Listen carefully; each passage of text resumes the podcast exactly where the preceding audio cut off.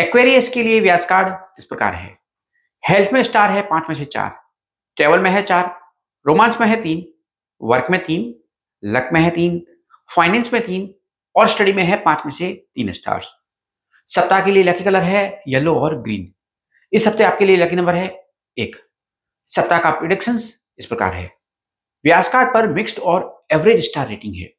गुरु के कारण आपको किसी की याद आ सकती है, आप किसी को मिस कर सकते हैं। आप में से कुछ लोग अपना स्थान बदल सकते हैं। शुक्र और मंगल के कारण कार्ड पर अनएक्सपेक्टेड एक्सपेंसिव पॉसिबल है। शनि के कारण इस वीक ऑनलाइन फ्रॉड पॉसिबल है।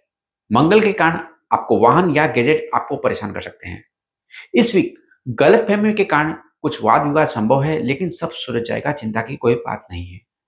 बुद्ध के कारण वर्क प्लेस पर कॉम्प्रोमाइज पॉसिबल है, लेकिन यह केवल अस्थायी स्टेज है।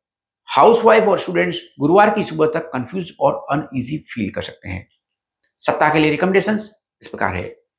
यदि आपकी कोई योजना बदल रही है तो चिंता ना करें। कुछ लोगों को माफ़ कर दो और कुछ को भूल जाओ। बस आगे बढ़ो। अपनी खामियों को नजरअंदाज न करें। ओवर ट्रस्ट और ओवर इमोशन करने से बचें। इस वीक गुरुवार के दिन गरीबों और जरूरतमंदों को पके हुए चावल ज़रूर बांटें। देर रात तक मोबाइल का प्रयोग न करें।